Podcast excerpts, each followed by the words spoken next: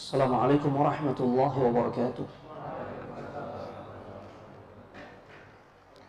إن الحمد لله نحمده ونستعينه ونستغفره ونعوذ بالله من شرور أنفسنا ومن سيئات أعمالنا. من يهد الله فلا مضل له ومن يضلل فلا هادي له. أشهد أن لا إله إلا الله وحده لا شريك له وأشهد أن محمدا عبده ورسوله.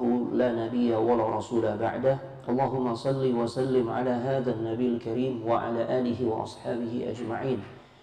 يا أيها الذين آمنوا اتقوا الله اتقوا الله حق تقاته ولا تموتن إلا وأنتم مسلمون. يا أيها الذين آمنوا اتقوا الله وقولوا قولا سديدا يصلح لكم أعمالكم ويغفر لكم ذنوبكم ومن يطع الله ورسوله فقد فاز فوزا عظيما. فإن أصدق الحديث كتاب الله وخير الهدى هدى محمد صلى الله عليه وآله وسلم وشر الأمور محدثاتها وكل محدثة بدعة وكل بدعة ضلالة وكل ضلالة في النار. أما بعد أيها الإخوان والأخوات في الله عزني الله وإياكم. Para ikhwan dan juga akhwat saudara-saudariku jamaah salat maghrib. Masjid Jami Al-Ihsan yang mudah-mudahan semua selalu diberikan rahmat, keberkahan dan juga kemuliaan dari Allah Subhanahu wa taala.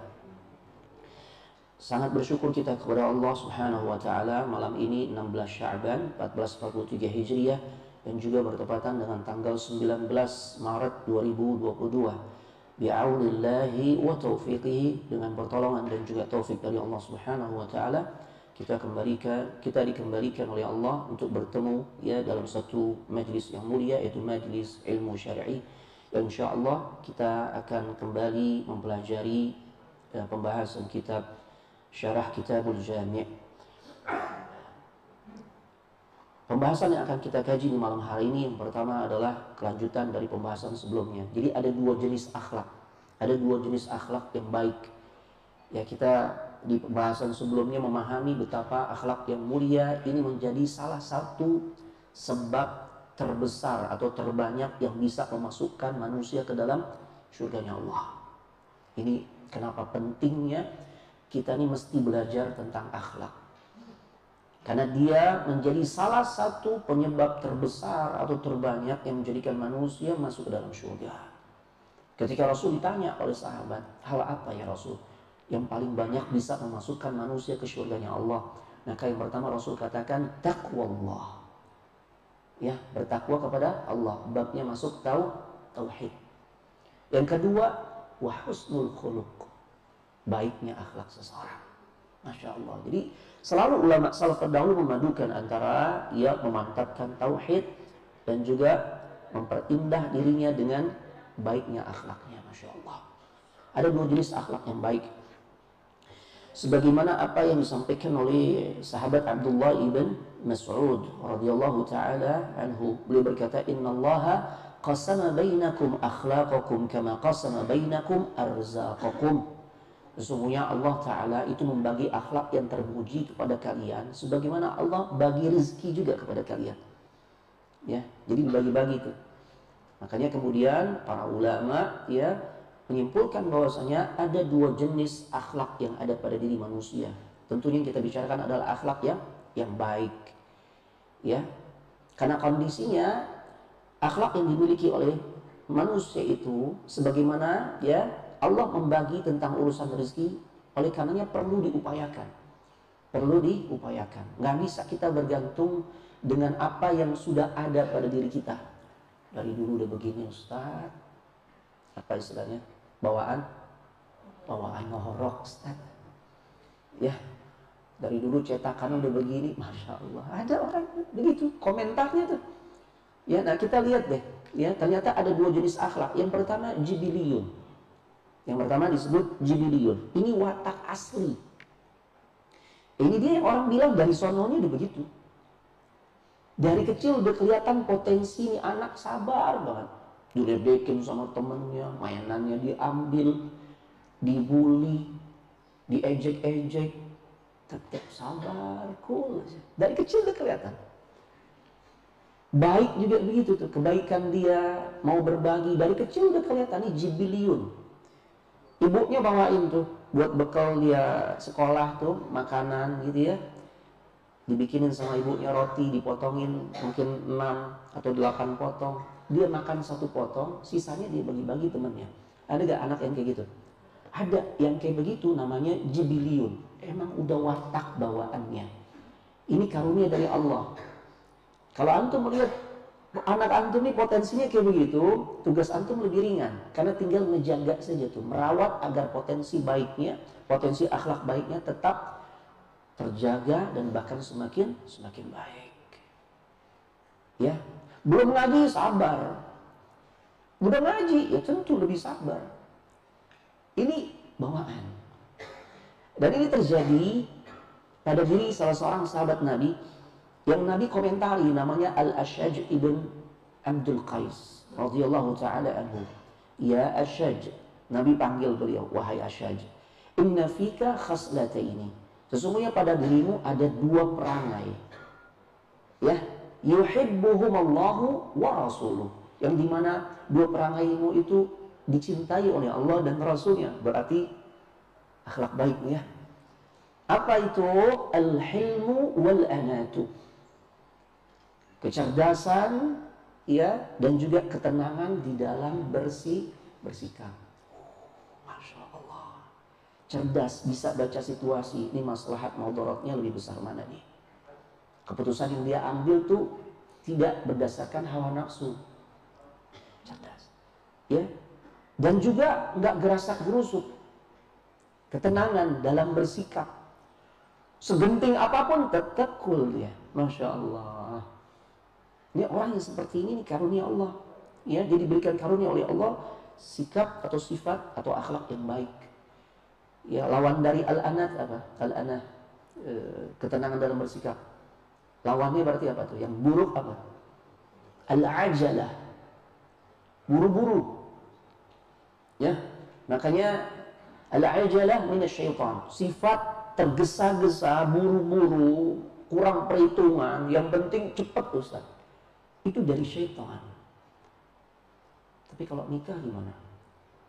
Itu beda lagi ya. Kalau nikah berarti babnya menyegerakan. Ya. Ya artinya di sini nanti ada benang tipis tuh antara menyegerakan dengan buru-buru.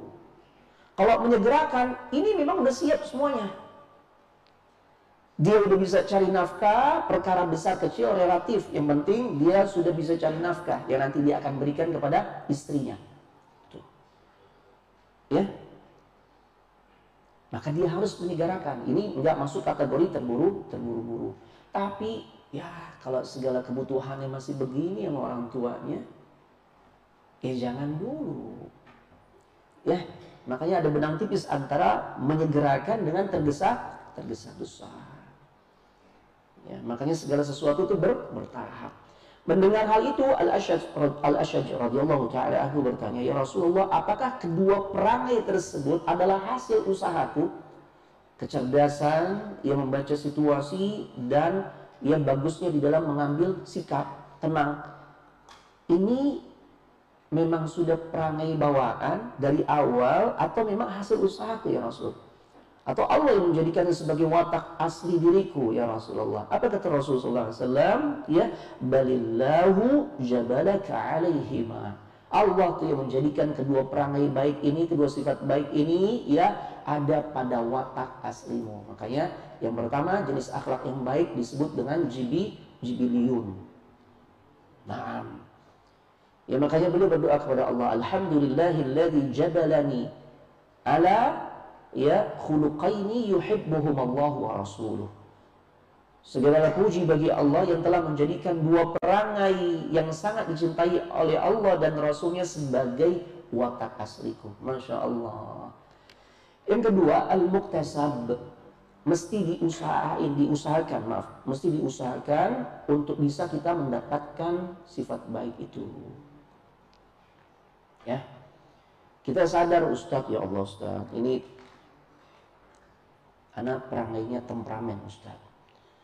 Ya, nggak boleh kepancing sedikit, wah udah deh. Ya tensi anak naik Ustaz. Kenceng, anak gegas nih, ngegas nih Ustaz. Nah, nah kalau yang seperti ini berarti dia harus mengusahakan agar perangai baik itu muncul dari dirinya dengan cara al-muktasab, berusaha. Makanya Nabi katakan, ya, man yatasabbar yusabbirhullah. Barang siapa yang berusaha dia sabar tuh. Menghadapi berbagai macam situasi yang bisa memancing emosi dia, dia sabar, dia tahan. Karena makna sabar itu al-habsu, menahan diri. Apa yang ditahan? Yang pertama lisannya. Nih situasi kondisi pandemi belum kelar nih bikin orang banyak nggak sabar.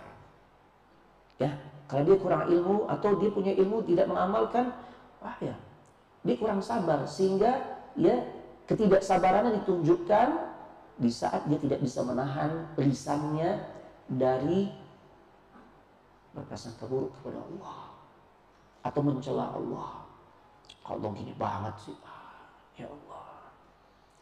Dia tidak bisa menahan diri karena sabar itu adalah menahan diri, menahan lisannya dari mengucapkan perkataan-perkataan buruk kepada Allah, kepada manusia. Menahan hatinya ya dari menyangka yang tidak baik kepada Allah. Kok begini banget, anak udah hijrah, tapi kenapa justru sengsara hidup anak? Akhirnya prasangkanya buruk gak kepada Allah? Gak percaya sama Allah. Harusnya ditahan diri tuh Oh iya, masih banyak yang lebih sulit dari anak. Dan ini episode untuk menghapuskan dosa anak nih. Anak bergelimang dosa 12 tahun. Ini baru proses hijrah yang anak jalani. Belum seimbang. Boleh jadi inti ini untuk menggugurkan dosa. Masya Allah. Ya dahsyat. Ya. Kemudian menahan al-jawarih, anggota tubuh kita. Agar jangan sampai karunia dari Allah berupa anggota tubuh kita yang lengkap ini kita gunakan dalam rangka justru memaksiati Allah. Itu makna sabar. Dan itu harus dipaksakan. Harus diupayakan. Makanya Nabi katakan, siapa saja yang berusaha untuk jadi orang sabar, maka niscaya Allah akan bantu dia menjadi orang yang penyabar. Sabar, sabar, Masya Allah. Gitu ya, sama anak kita juga gitu, ada potensinya dia, wah meledak-ledak Ustaz, ya Allah. Ajarin aja nak, kalau kamu marah, sabar, sabar, itu ya. Biasanya anak-anak ikut gitu. Anak-anak ikut apa yang kita ajarkan karena dia kan peniru paling ulung ya. Nah, tapi kalau dia lihat bapak ibunya emang ngegas terus ya nggak akan beda jauh. Ya, anak-anak yang kemudian dari kecil kelihatan pelitnya, ya Allah Pak, Abi, Umi, pelit banget teman saya Pak. Itu biasanya, biasanya, ya, tidak memastikan itu biasanya orang tuanya juga nggak beda jauh tuh. Ya. Ya, baik. Nah, jadi perlu jemaah diupayakan agar kita memiliki sifat-sifat yang mulia. Apalagi nanti di Ramadan, ya Allah. Allah dukung kita untuk memiliki sifat yang baik. Makanya diwajibkan kita puasa. Ini puasa, kalau kita ibaratkan pada sebuah kendaraan, dia ibarat rem. Rem nggak?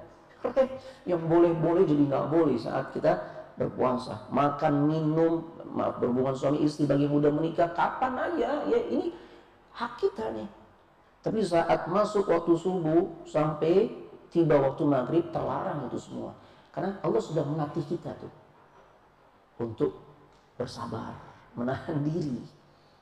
Jadi perkara yang sebelumnya diperbolehkan. Ya.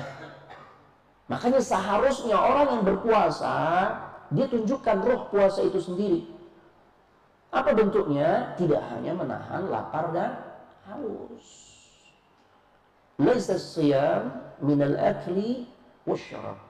Bukanlah disebut puasa kalau hanya sebatas menahan dari makan dan minum.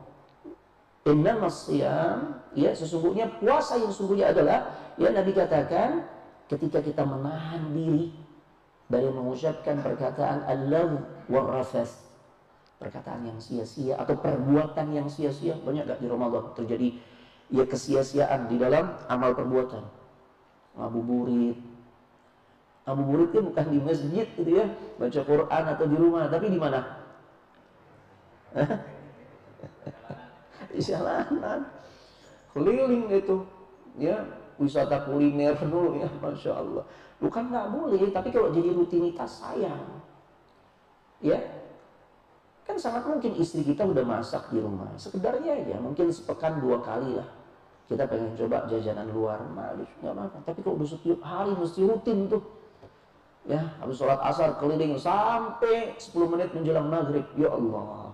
Sayang cuma ya sayang seharusnya kita yang sudah banyak mengaji ya mendalami ilmu maka polanya berbeda ya agar ibadah puasa kita ini memiliki roh sehingga dampaknya benar-benar kita rasakan untuk diri kita dan juga orang lain ya Makanya Nabi katakan disebut puasa bukan hanya sebatas menahan diri dari lapar, dari makanan dan minuman saja.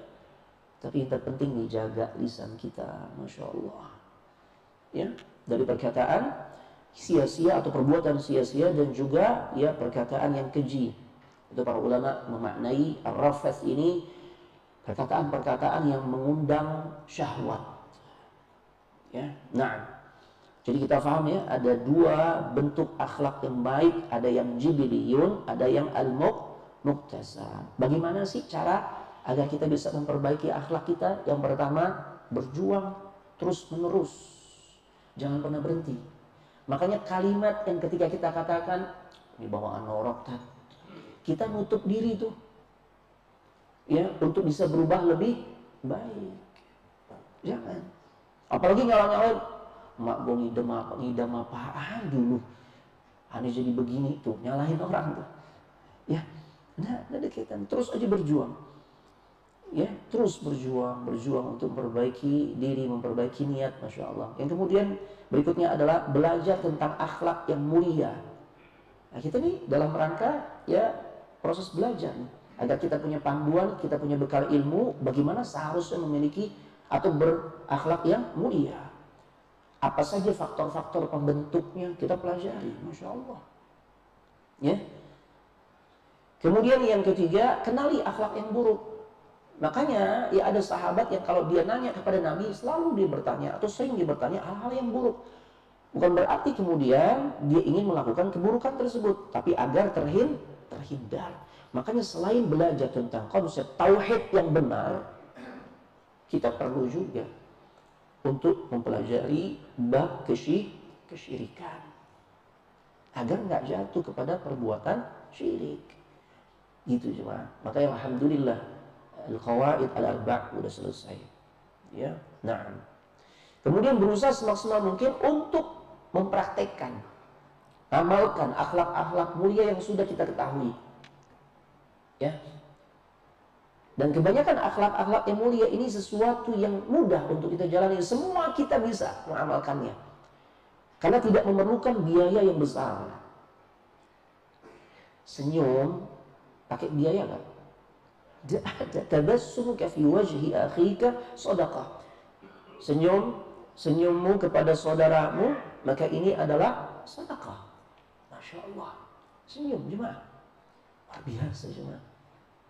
Ya, jadi semua kita bisa insya Allah menunjukkan akhlak yang baik. Kita amalkan. Yang terpenting jangan senyum sendiri. Problem kalau antum senyum sendiri. Ya, ya Allah. Koslet kayaknya. Ntar begitu. nah, ya. Baik. Walaupun ada juga orang yang sedang berbunga-bunga kadang kelihatan ya senyumnya itu yang nggak ada lawannya tapi dia air mukanya kelihatan senyum. Pernah ngeliat orang gitu pak? Iya, bisa jadi proyeknya gol gitu ya. Atau nazarnya yang ke-15 akhirnya gol juga diterima. Oh, senang gitu ya. Kelihatan air mukanya ya. Nah, baik. Kemudian yang terakhir, ajak orang lain untuk juga menghiasi diri dengan akhlak mulia. Bangun komunitas. Nih, penting. Sehingga kalau udah ada komunitas, orang-orang ya sekumpulan orang yang memang punya akhlak yang baik mau nggak mau ada kompetisi di situ di dalam rangka keba kebaikan fastabikul khairat oh, masya Allah perasaan gaji suaminya gedean suami suami gue deh. Misalnya ibu-ibu itu ya. Kan suaminya itu bawahan dari suamiku. Tapi kenapa kok dia bisa infak? Gede banget. Terpacu ya. Akhirnya dia juga mau melakukan kebaikan. Makanya ajak orang lain orang lain juga untuk berakhlak yang mulia. Ya kita lingkupnya keluarga dulu deh. Ya. Bang mulai sekarang kita komit ya kita lebih sabar dan itu akan jadi contoh buat anak-anak kita Masya Allah. Nanti anak-anak tuh ikut Insya Allah ikut mereka. Ya karena biah atau lingkungan sangat berpengaruh terhadap tumbuh kembang ya keluarga kita atau anak-anak kita. Masya Allah. Ya makanya karena saking, saking pentingnya masalah baiknya akhlak seseorang Nabi itu sering berdoa kepada Allah di antaranya Nabi berdoa dengan kalimat yang berbunyi Allahumma kama ahsanta khalqi fa ahsin khuluqi. Ingat gak doa ini? Dulu doa ini kita baca saat kapan?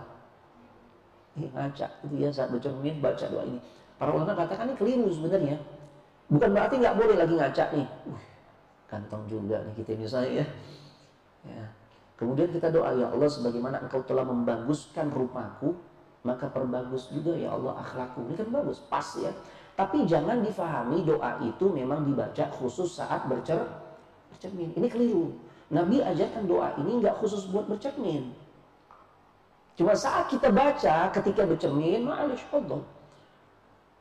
Tapi sebenarnya doa ini kita baca kapan pun ketika kita berharap begitu besar kepada Allah agar Allah hiasi kita dengan akhlak yang yang baik. Ya. Nah, kita lanjut bab yang pertama tentang hakul muslim. An Abi Hurairah dari sahabat Abu Hurairah. Siapa yang ingat nama sahabat Abu Hurairah? Hah? Masya Allah. Pertanyaannya kayaknya keliru ya. Yang juara MotoGP kemarin siapa itu di Qatar? Sekarang lagi main di Mandalika ya katanya gitu ya. Masya Allah. Abu Hurairah nama aslinya Abdurrahman ibn Sakhr ad-Dawsi. Dulu sebelum masuk Islam namanya Abdus Syams. Hamba mata matahari. Ini nama yang buruk, maka Nabi katakan diganti jadi Abdur Abdurrahman. Ini nama yang recommended, nama yang bagus bagi laki-laki itu. Ya, Abdullah, Abdurrahman dan sebagainya. Ya, cuma tinggal bagaimana ngebiasain ya nyebutinnya juga sama. Biasanya kalau Abdurrahman jadinya siapa?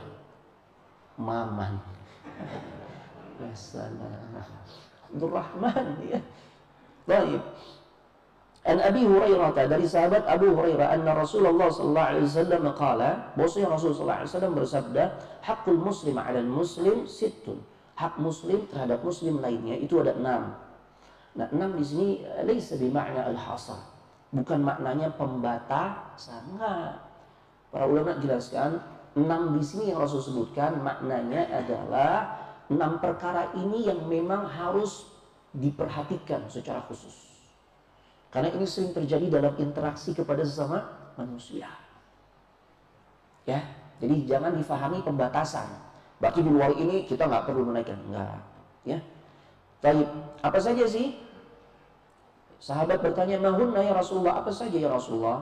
Enam hak muslim terhadap muslim lainnya. Yang pertama, "Idza laqitahu fasallim alaihi." Jika engkau bertemu dengan saudaramu yang muslim, ini hak muslim terhadap muslim lain ya. Bukan non muslim. Enggak, ini khusus buat muslim. Ya, muslim kepada muslim lain. Jika engkau bertemu dengannya, maka ucapkan salam. Salam, Masya. Ini salam dahsyat Pak. Ya. Nabi katakan la tadkhulul jannah ya hatta tu'minu. Kalian nggak akan pernah bisa masuk surga kecuali nanti kalau sudah bisa menunjukkan keimanan yang benar. Benar-benar beriman, maka itu jadi jalan menuju surga. Wala tu'minu hatta tahabu. Dan kalian nggak bisa jadi orang yang benar-benar beriman sampai kalian saling mencintai satu dengan lainnya sesama muslim. Awana adullukum maukah aku beritahu kepada kalian ya dengan amalan yang bisa menjadikan kalian saling mencintai satu dengan lainnya. Apa itu? Afshus salam bainahum. Saling menyampaikan salam, menebarkan salam. Ya. Jangan kita pilih-pilih, bahkan itu menjadi fenomena min asyratis sa'ah, tanda-tanda hari kiamat ketika orang mengucapkan salam kepada orang yang dia kenal aja atau yang satu majelis ilmu atau yang terawihnya sama. Al-Ihsan berapa rakaat? 11 ya. Nah, ketemu sama yang dua tiga beda. Udah oleh los atau sama yang dua tiga ketemu melihat yang sebelas. Hmm, bukan kita itu mah. Gitu. Jangan jangan ya. Bahkan kepada orang yang fajir yang banyak melakukan dosa maksiat tinggalin salat ketemu ketemu orang itu kita tahu dia muslim sampaikan salam. Makanya apa pun ucapan ya dari apa yang Nabi Sallallahu Alaihi Wasallam ajarkan untuk kita amalkan ya untuk kita sampaikan itu muatan luar biasa pak. Assalamualaikum keselamatan atas dirimu. Semoga Allah memberikan keselamatan ya berupa pemberian hidayah kepada dirimu yang sekarang ini belum sholat semoga Allah beri keselamatan engkau di dunia sehingga Allah hantarkan hidayah sehingga engkau mau sholat ah, selamat kan ah, makna selamat ini kan luas Ya Allah. Sampai ini. Ya. Jadi jangan pilih-pilih, jangan pilih-pilih, sampaikan salam. Nanti secara khusus memang ya pembahasan salam ada babnya tersendiri jadi anak tidak perpanjang ya. Nah, biar nanti enggak double penjelasannya. Yang kedua, wa idza da'aka fa'ajibhu. Ya. Jika engkau diundang ya, maka penuhi undangannya. Masalah undangan ini banyak banyak ya yang kemudian dijabarkan oleh para ulama. Yang dimaksudkan kita memenuhi undangan itu adalah di saat ada undangan walimah. Ya. Undangan walimah. Dan ini terbagi-bagi lagi nanti. Walimah apa Ustaz? Karena walimah itu sangat banyak. Ya. Walimah sangat banyak. Walimah itu artinya apa sih? E, kita undang orang, kemudian kita jamu untuk ma makan. Itu walimah. Jadi inti walimah, undang orang untuk ma makan. Selesai. Itu. Makanya di antara walimah yang memang sangat dianjurkan adalah walimah walimatul urus. Walimah pernik pernikahan. Nabi secara khusus mengatakan awlim walau bisyatin. Bikin walimah walaupun hanya sebatas motong satu ekor kambing. Itu ucapan Nabi ketika melihat sahabat beliau Abdurrahman ibn Auf datang ke Madinah jomblo, ada ya pasangan hidup, ya kemudian nikah di Madinah, ya dan Rasul melihat ada tanda-tanda orang baru pengant jadi pengantin baru ya eh, itu atau parfumnya itu berwarna kekuningan ada di bajunya itu ciri pengantin di masa itu Rasul tanya, apa yang terjadi pada dirimu? Saya baru menikah ya Rasulullah. Oh, Masya Allah. Dan kemudian Rasul katakan, awlim, walau bisyakin. Iklankan pernikahanmu. Engkau sudah nikah, iklankan. Jadi kalau nikah tuh jangan sembunyi, jangan disembunyikan. Ya. Nah kemudian apa yang terjadi? Beliau katakan, bikin walimah sekalipun dengan memotong seekor kambing. Kayaknya kalau kita nggak mungkin seekor ya. Masya Allah kalau kita lihat, oh kalau orang nikahan tuh walimahan, dahsyat kan. Kambing gulingnya aja, wah ada. Sate kambing ada, sop kambing ada. Itu nggak mungkin satu ekor itu. Ya, baik. Nah walimah ada beberapa macam. Ada walimah karena sebab.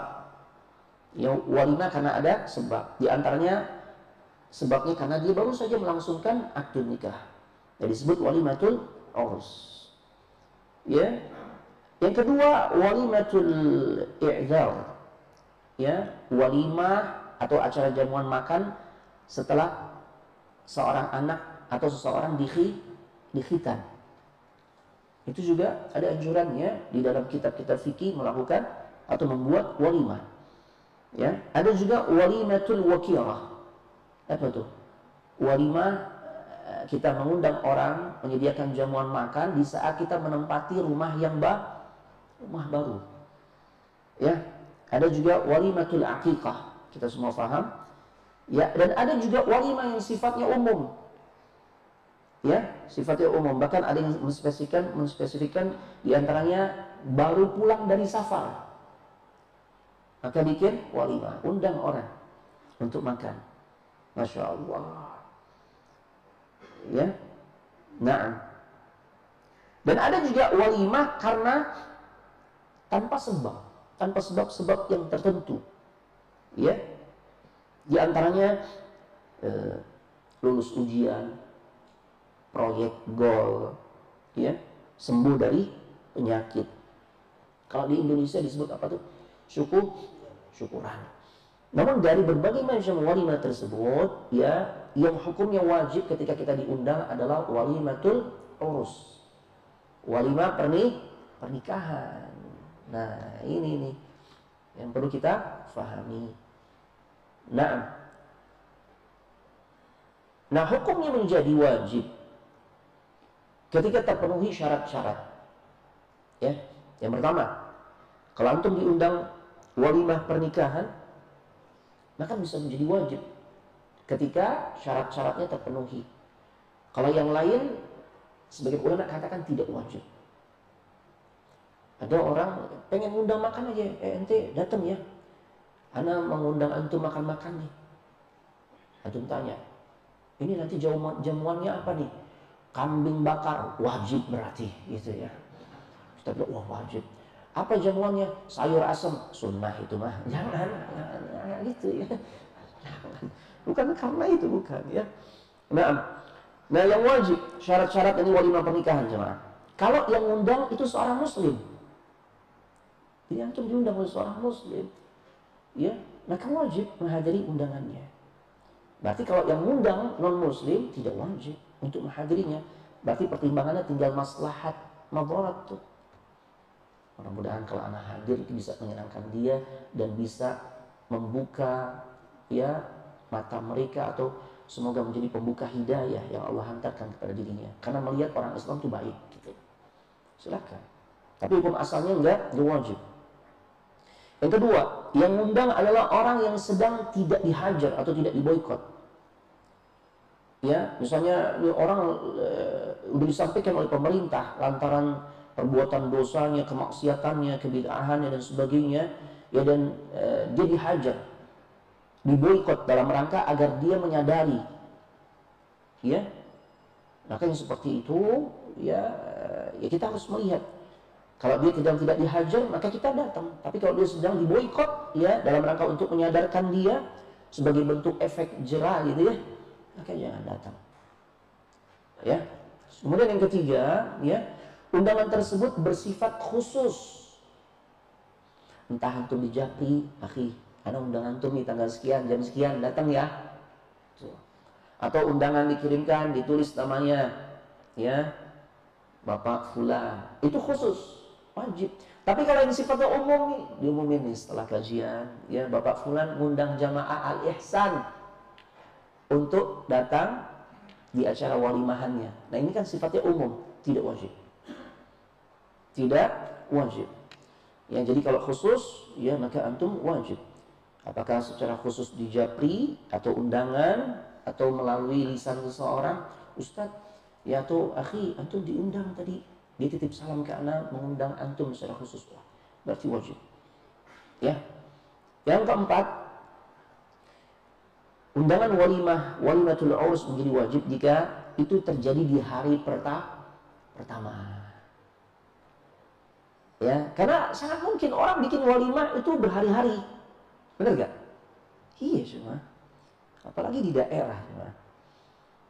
Ya itu berhari-hari berhari-hari. Nah itu yang wajib di hari pertamanya. Ya.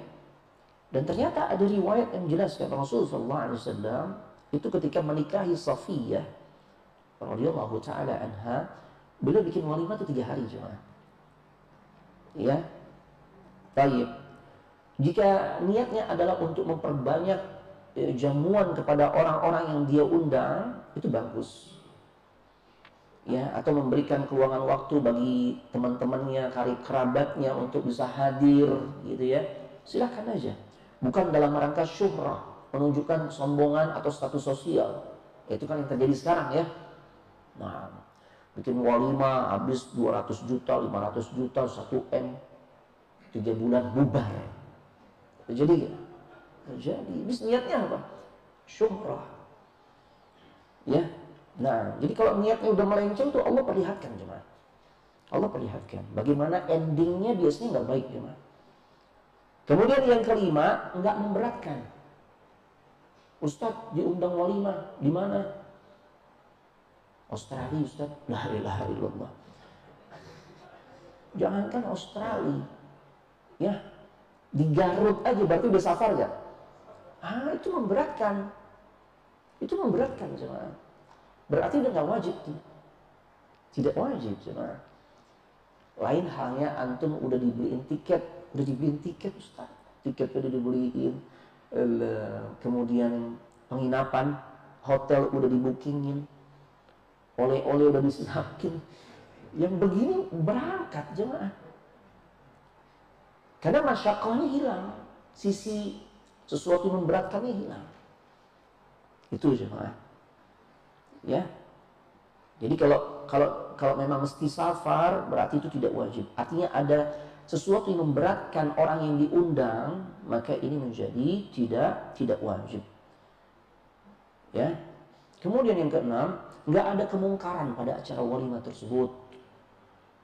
Karena memang kita nggak bisa pungkiri di Indonesia atau di mana pun deh, kalau orang bikin walimatul urus pesta pernikahan, itu potensi orang berbuat dosa al-munkarat besar ya. Ikhtilat campur baur antara laki-laki perempuan. Ya Allah. Makanya antum boleh tanya, antum undang anak walimah, iya. Afwan. Nanti gimana acaranya, ya, akhi? Dipisah gak kamu laki-laki perempuan? Nah. Antum dapat info dipisah Ustaz. Datang. Dipisah akhi, datang. Tapi kalau dikatakan, enggak Ustaz, lu siapa aja Ustaz, itu masuk terlalu, apa ya, dianggap fanatik kan Ustaz. Antum nggak datang nggak apa-apa. Ya, tidak datang maka tidak apa-apa. Nah, atau di situ ada diundang apa istilahnya, nanggap. Ah, itu dia, itu yang paling banyak ya. Jangan-jangan pengalaman kan. Gak apa-apa masa lalu sih nggak apa-apa ya. Nah, ya. Yang penting kan sekarang. Innamal a'malu bil khawatim. Sesungguhnya amalan seseorang itu dinilai di, di akhirnya. Ya. Kalau kita tahu ya Allah, diundang Ustaz. Tapi gambus Ustaz bahasa Arab. Nah, ada aja. Subhanallah. Ya, tetap aja yang namanya musik. Ya. Itu haram hukumnya. Sebagaimana yang Anda sampaikan hadisnya. La yakunanna min ummati Aqwamun yastahilluna al-hira wal harira wal khamra wal ma'azif. Nanti pasti akan datang satu kelompok manusia dari umatku, dari kaumku kata Nabi sallallahu alaihi wasallam yang akan menghalalkan zina, menghalalkan sutra bagi laki-laki, menghalalkan khamr dan yang terakhir menghalalkan musik. Berarti empat hal ini yang Nabi sebutkan kita semua faham, awam sekalipun bisa tahu, bisa faham tentang hadis tersebut. Yang Rasul sebutkan itu asalnya adalah hukumnya hak haram. Tapi kemudian nanti semakin rusaknya kondisi manusia, yang haram tersebut, yang empat perkara tadi justru dihalal, dihalalkan. Ya. Nah, jadi kalau emang kita tahu, wah, nanggap dangdutan, jangan datang cuma. Tapi saudara Ustadz, siasati, datang sebelum dangdutan Iya. Kadang kita suka apa ya, tasahul, memudah-mudahkan. Ini kerabat Ustaz. Iya. Tapi ada dangdutan, siasati. Karena jelas-jelas kita tahu ada munkaratnya, maka saat ya acara dangdutan belum dimulai aja ya. Ya. Acara dangdutan belum mulai. Atau setelah acara dangdutan selesai. Berarti tadi akad nikah tuh. Kan belum ada acara model gitu. Datang atau setelah acara dangdutan udah selesai cuma biasanya udah Ustaz karena dapat apa nanti ustad makannya gitu ya tinggal kuah doang kayaknya ya. ini kalau ayam ya jangankan dagingnya keteknya ayam mana ada sampai begitu ada ya. nah tapi yang penting selamat dari perkara munkarat insya Allah kita lanjut setelah apa kita lanjut dulu ya nanti setelah adzan ya tapi setelah kemenangan adzan. Fadhal ma'adzim. Assalamualaikum warahmatullahi wabarakatuh.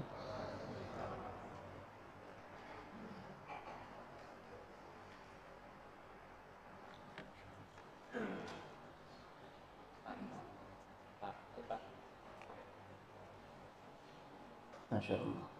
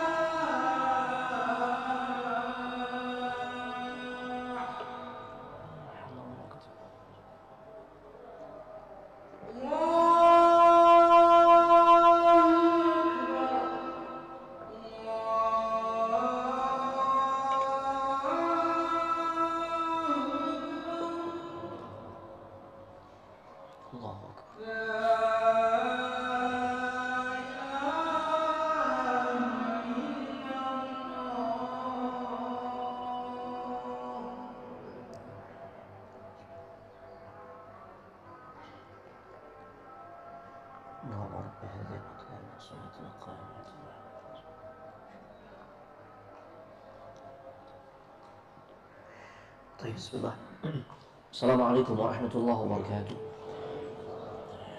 Bismillah, alhamdulillah, wassalatu wassalamu ala rasulillah wa ba'd. Baik, ada pertanyaan.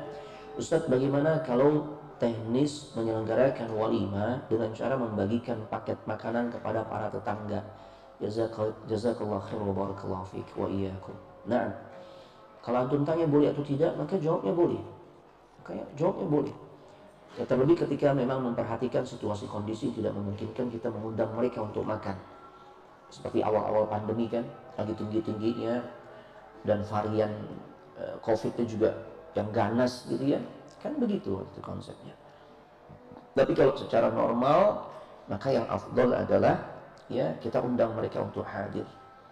Ya, dengan sebab itu mereka juga menyampaikan doa bagi kedua mempelai. Barakallahu lakum wa baraka alaikum wa jama'a bainakuma fi khair ya nah jadi lihat situasi kon kondisi. Intinya jawabnya boleh. Kita lanjutkan. Ya jadi kalau sesuatu yang menjadi wajib kita hadir dalam acara walimah perkara yang keenam adalah nggak ada kemungkaran pada acara walimah tersebut. Ya di antaranya ya yang beliau sebutkan juga adalah tidak terhidang di meja-meja makan atau minum bagi para undangan sesuatu yang diharamkan kalau kita lihat ada wine-nya Ustaz, maka nggak boleh.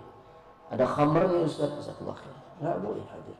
Itu menjadi penghalang kita, ya sehingga nggak perlu lagi tuh kita menghadiri acara seperti itu.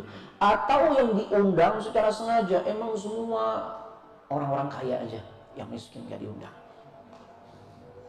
Ya Allah. Ya. Maka yang seperti ini pun menjadi sebab nggak wajib tuh kita hadir acara walimah yang kayak begitu. Ya di saat mereka tidak memuliakan atau mengabaikan orang-orang miskin. Karena Nabi katakan syarrut ta'am ta'amul walimah.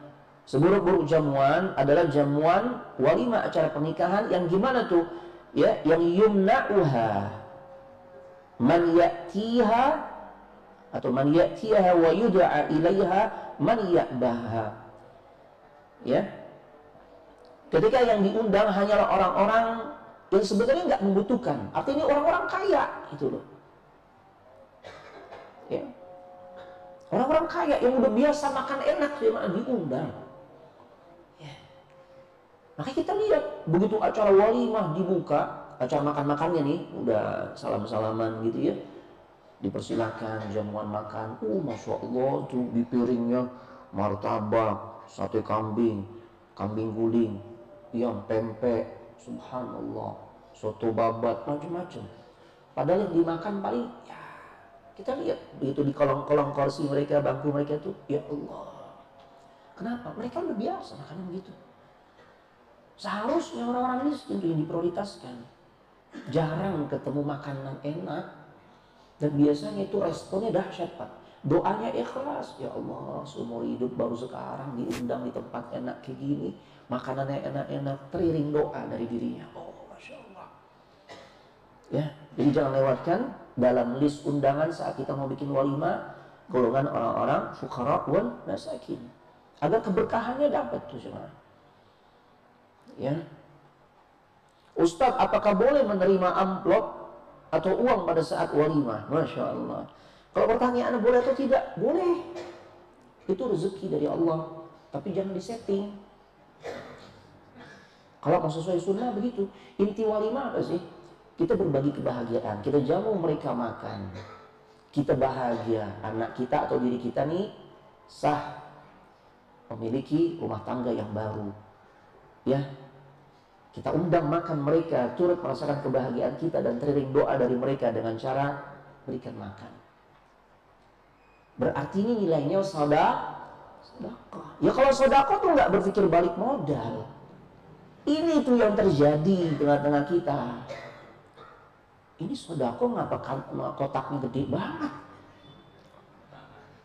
Di meja apa? Di meja penerima tamu tuh mesti ya ada kotak atau guci, gentong, apaan deh gitu ya.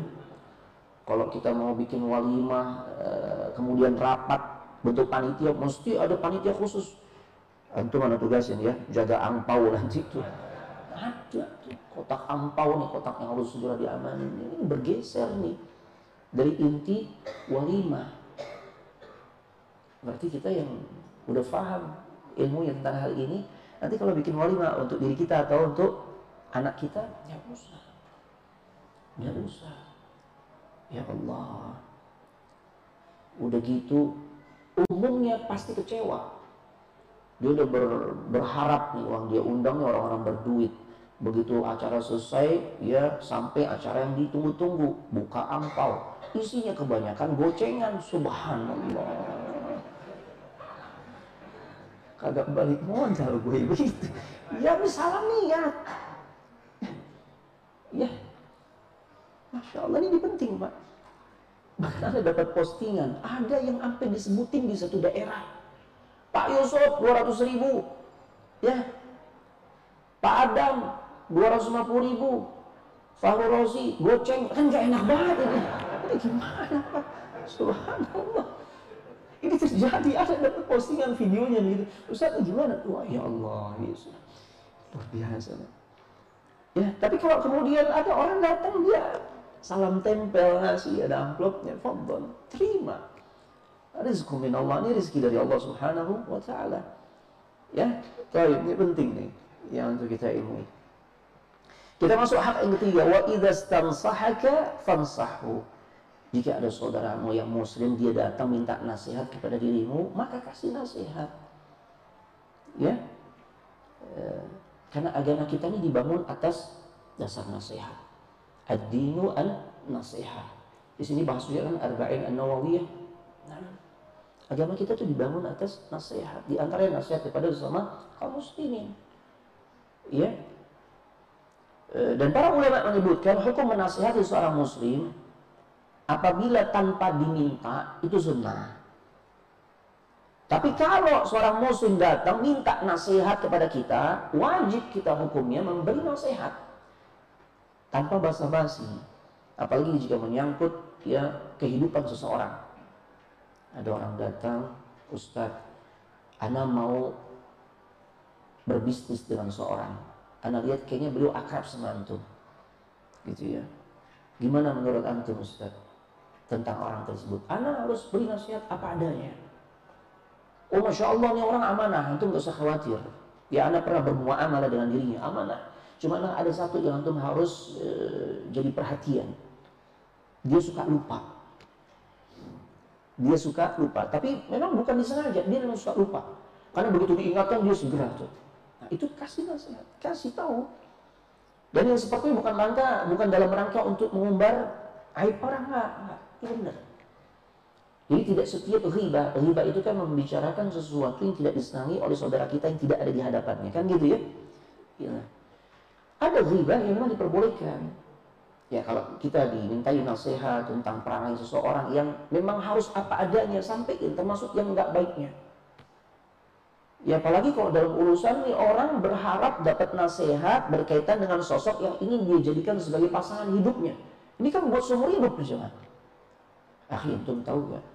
Kayaknya dulu antum pernah satu sekolah ya. Atau antum familinya dia ya. Familinya si akhwat ini namanya Fulana binti Fulan. Atau yang akhwat tanya, ya namanya Fulan bin Fulan. Ya, gimana karakternya? Oh Masya Allah, rajin ngaji ya. Ya akhi, dia memang rajin ngaji, ibadahnya juga bagus. Cuma memang sayang ya, kalau utang nggak bayar. Nah itu tuh, tuh, tuh. Pasti tahu lah. Dulu Fatimah binti Qais datang kepada Nabi SAW. Ada dua orang yang datang untuk melamar dirinya. Yang satu namanya Abu Jaham, yang satu lagi Muawiyah. Maka Nabi katakan, bagaimana dengan Abu Jaham ya Rasulullah? Jangan kau menikah dengan dirinya. Karena dia sosok laki-laki yang keras dan suka meninggalkan perempuan. Dia sering safar. Engkau belum tentu sanggup ya nanti. Ya ditinggalin mulu gitu ya. Masya Allah. Nah, jangan. Kemudian Muawiyah gimana? dia orang yang dari sisi ekonomi lemah. Rasul bukan ngajarin matre, enggak. Rasul tahu yang tanya atau yang datang ke beliau untuk minta nasihat, Rasul lihat mana yang karakternya nanti kalau dia ingin mendapatkan jodoh yang sesuai dengan dirinya. Ya, makanya Muawiyah juga nggak cocok tuh dirimu. Dia kesulitan dari sisi ekonomi. Ya, sepertinya Rasul melihat nih Fatimah binti Qais gak akan sanggup hidup lama sama suami yang kayak begini. Maka apa kata Rasul? Nikahi Usamah bin Zaid. Masya Allah. Awalnya Fatimah bin Qais merasa ya dia nggak suka. Tapi karena memang permintaan atau nasihat Rasul maka beliau penuhi. Dan akhirnya beliau sampaikan itu testimoni. Benar setelah aku menikah dengan Usama bin Zaid, pilihan dari Rasul SAW, oh Masya Allah. Hidupnya berkah dan dipenuhi dengan cinta. Masya Allah. Jadi kasih nasihat apa adanya.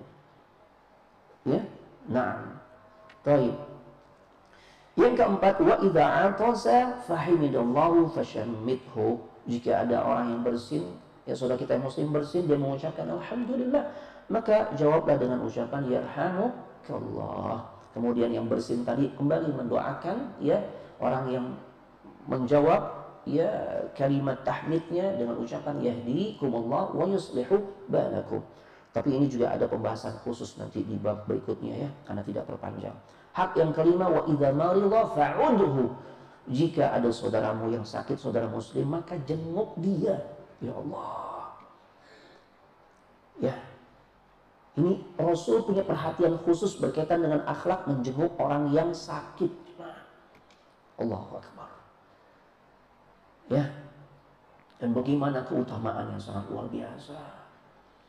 Ya, di antaranya orang yang sering menjenguk orang yang sakit, rasa syukurnya kepada Allah semakin besar. Khususnya rasa syukur terhadap dua nikmat yang sering dilalaikan atau disepelekan orang, yaitu as-sihhatu wal farah. Nikmat sehat dan juga waktu waktu luang. Kita jengukin tuh orang, ya Allah, dia udah mulai cuci darah, ya. Akhirnya kita merasakan nikmat besar dari Allah ya. Nikmat ginjal yang Allah kasih pada diri kita nih besar. Selama ini kita sepelekan. Kita jenguk orang sakit ternyata dia makannya pakai MGT atau MGT selang yang dimasukin ke hidung. Ya.